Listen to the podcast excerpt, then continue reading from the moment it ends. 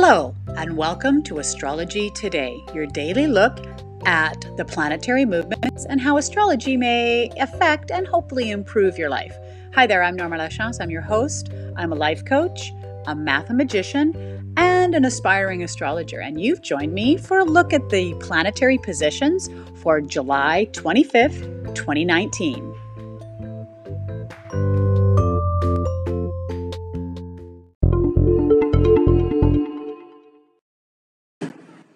Well, the moon has transited into Taurus today, so that could mean that you Taurians out there are feeling a bit more emotional, and depending on what kind of Taurus person you are, you may find that a welcome relief or maybe a little bit uncomfortable.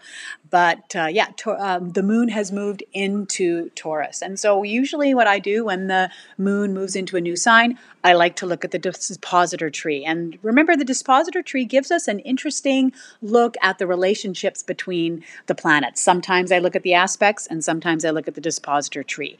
Today, what's happened is now the moon and Venus are in each other's sign.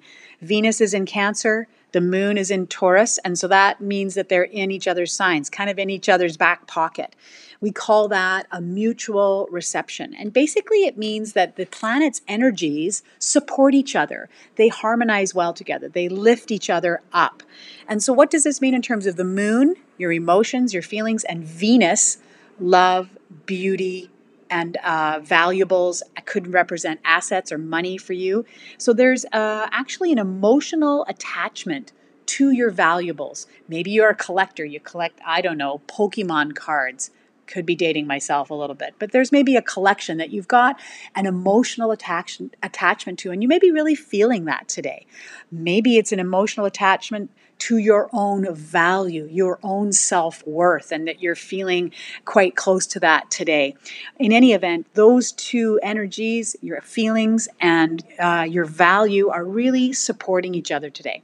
Who does this affect? As I get asked a lot. Well, given that the moon is in Taurus, it's really going to affect earth signs, and that's Virgo, Taurus, and Capricorn. It's also going to affect water signs because Venus is in Cancer. So that could be Cancer, Scorpio, and Pisces. So those are really what's going to be affected by this mutual reception. Even more specifically, people with birthdays May 1, 2, 3, or July 19, 20, 21, or 22, you're really going to feel the effects of this movement of moon into Taurus and creating this mutual reception between your feelings and your value or your valuables.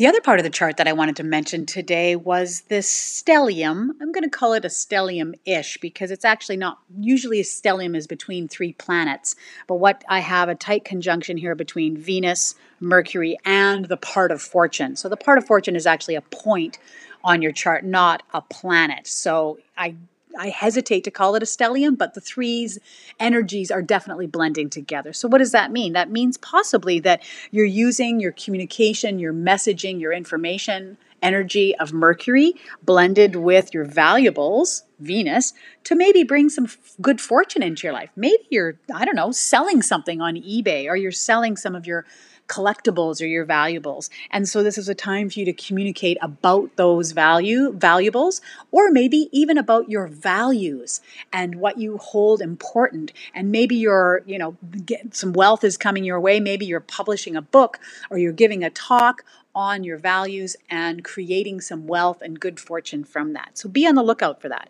especially those with those Cancer birthdays.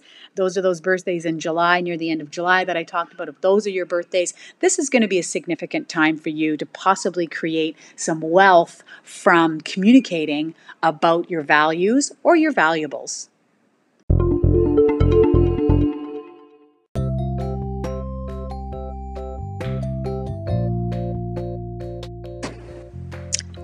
Just a quick reminder to check me out on all of those uh, podcast platforms that are out there. And if you're already listening to me on a regular basis, thank you for that. And, and please share with your friends. If you're listening to me on Apple, Apple Podcasts, please, you know, rate, review, makes it easier for people to find me. I'm also available on Anchor, where you can leave me a voicemail message if you want to ask a question.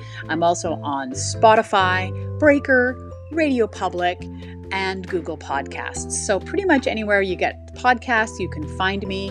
It's called Astrology Today because it's a daily look at the planetary movements. I hope you have a great day, and I'll speak to you again soon.